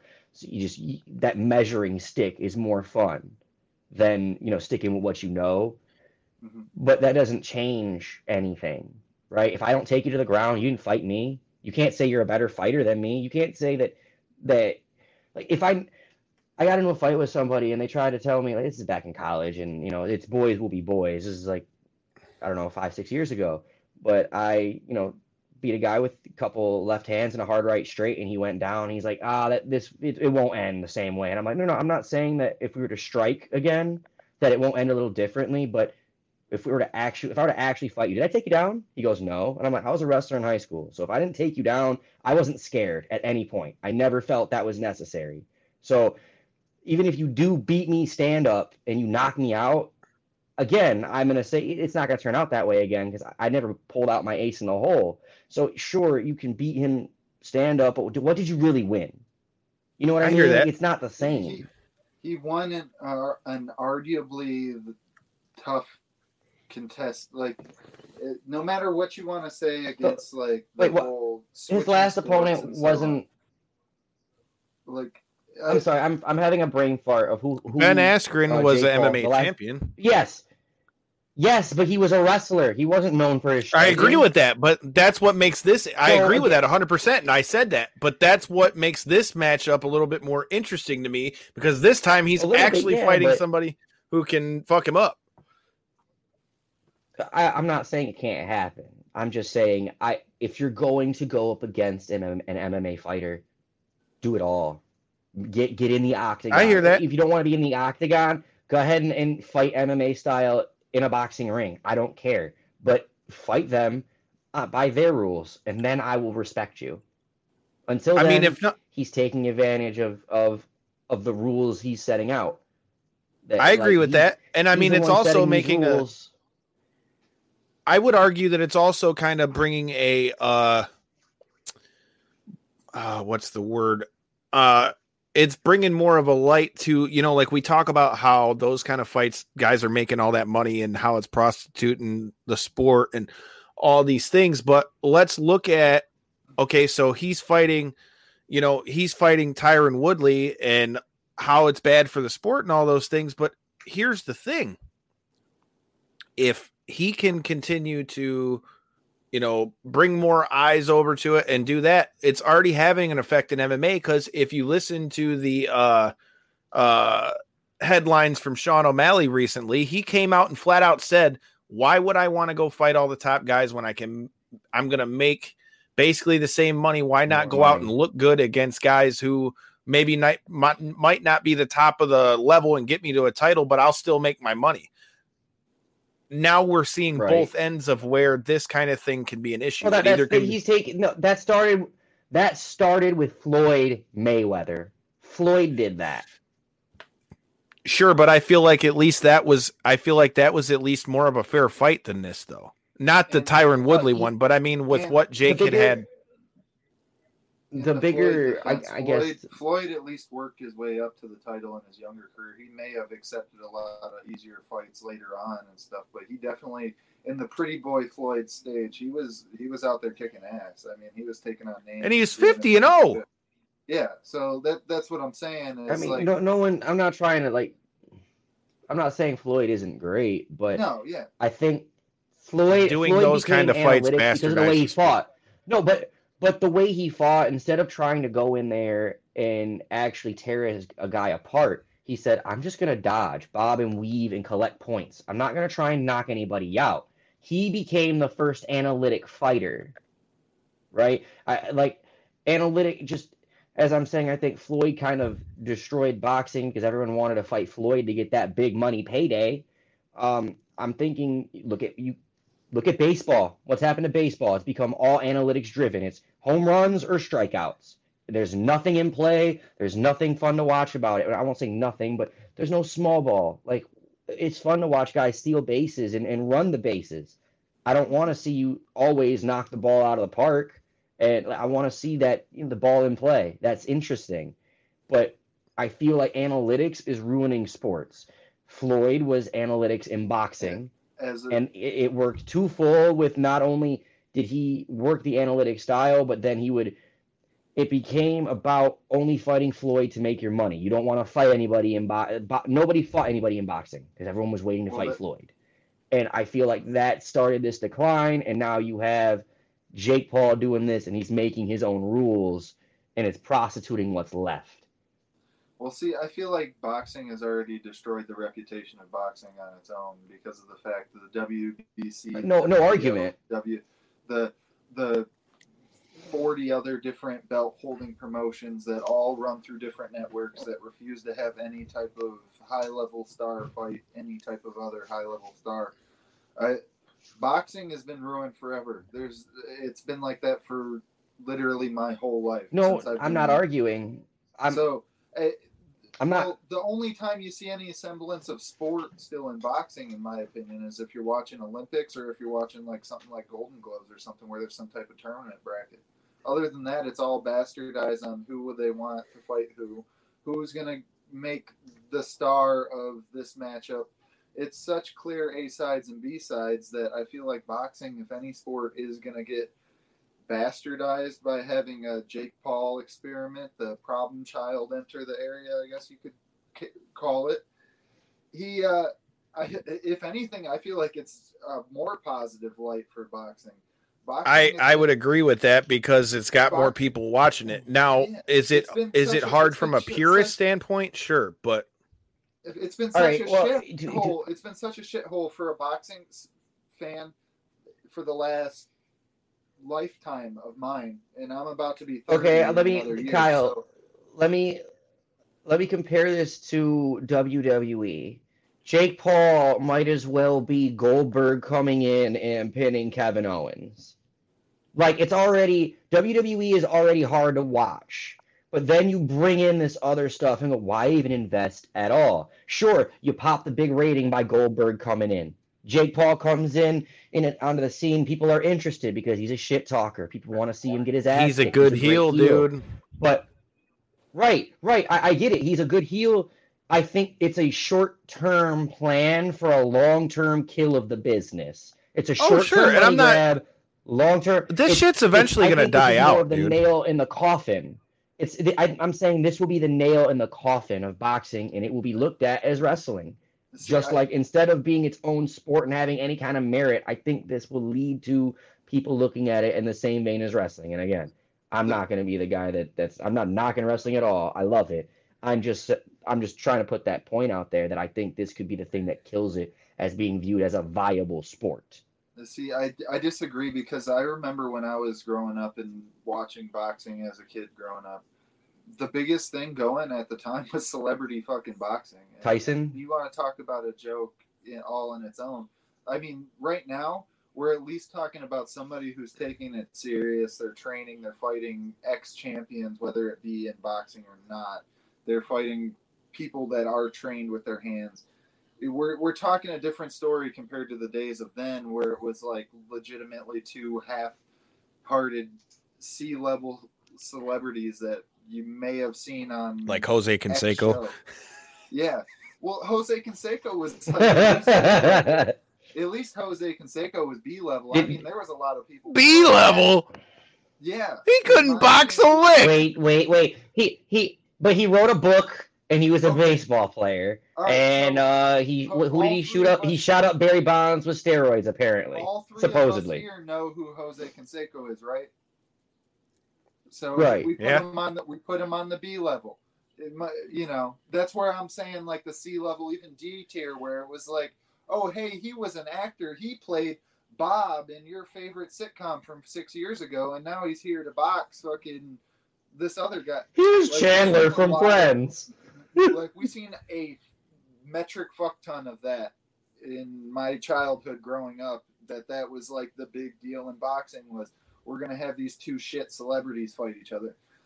That didn't put no type of nail. Yes, but now Jake, like but Jake Paul is beating legitimate fighters. He's fighting like legitimate fighters. That's the difference. And now he's not fighting, and that's what makes this fight more. That's what makes this fight more interesting, though, because this time you legitimately can't say he's fighting a tomato can because he's fighting a guy that could feasibly knock him the fuck out. He's knocked out some of the best dudes in the world. You know what? I want to see him box a legitimate boxer who isn't going to just let him stand straight up, like isn't going to let him fall and catch him. Would to try and keep it going. Like, would you be more interested in him versus Tommy Fury, Tyson Fury's brother?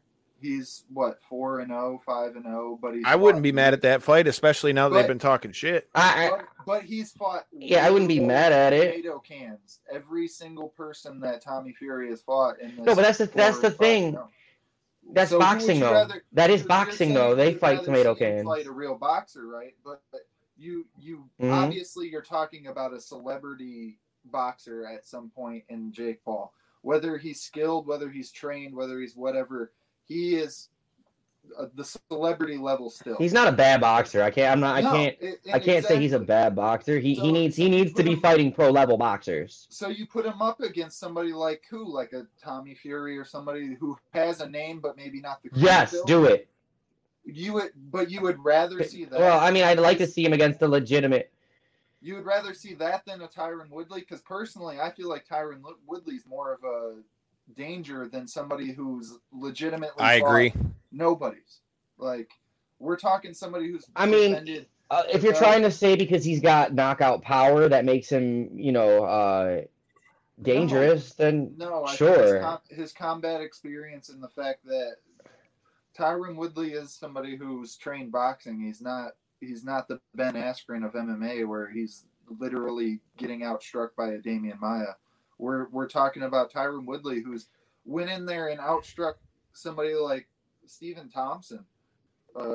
Like literally, I'm not saying it isn't an upgrade, but I still want to see him if he fight a legit again. Boxer. It comes back to the rule, right? And if you're gonna fight a legit MMA fighter, fight them MMA style. Don't do this boxing thing.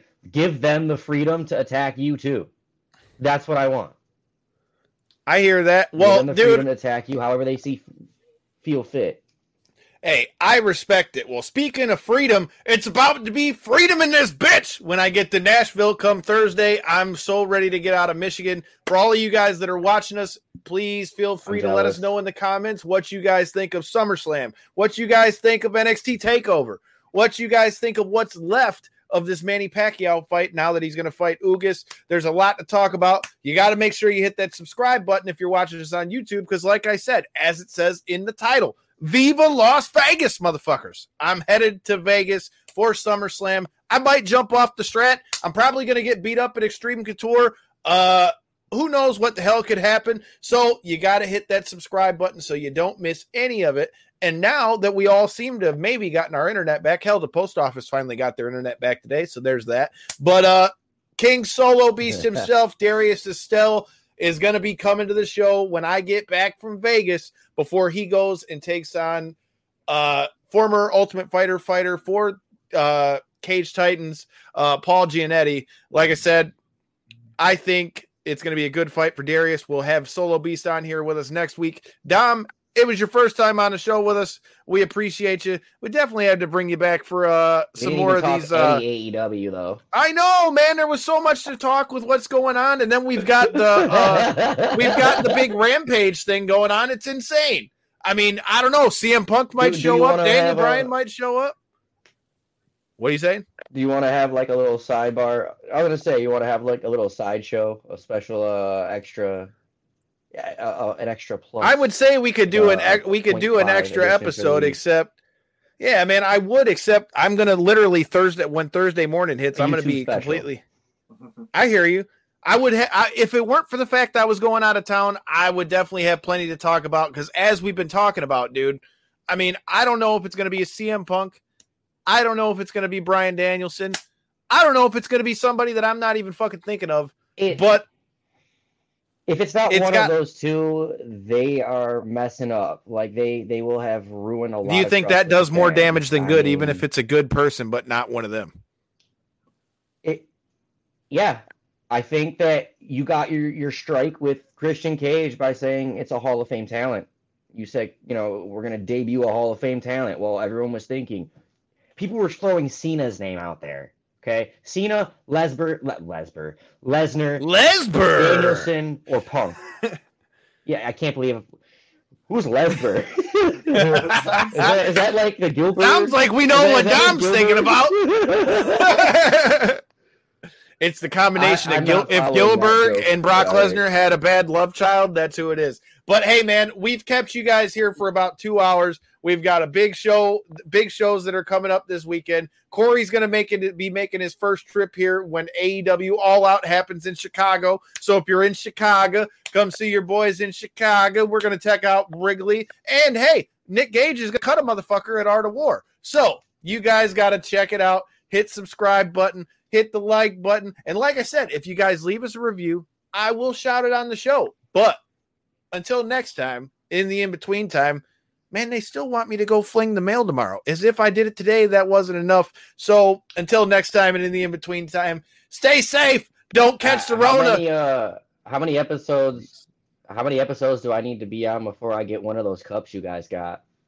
You know, Kathy, you see, this is why Kathy, I know you're watching. You know, I just gave us our sign off, but you see, Kathy, people are wanting these cups here, man. I told you we'd be happy to plug out I just figured I'd give a random extra plug.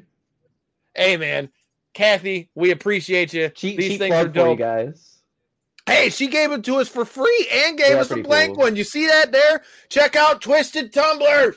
Get you a Twisted Tumbler. Might snap into a Slim Jim. Oh, yeah. Dig it. Ooh, yeah. There you go, Dom. Send me a message.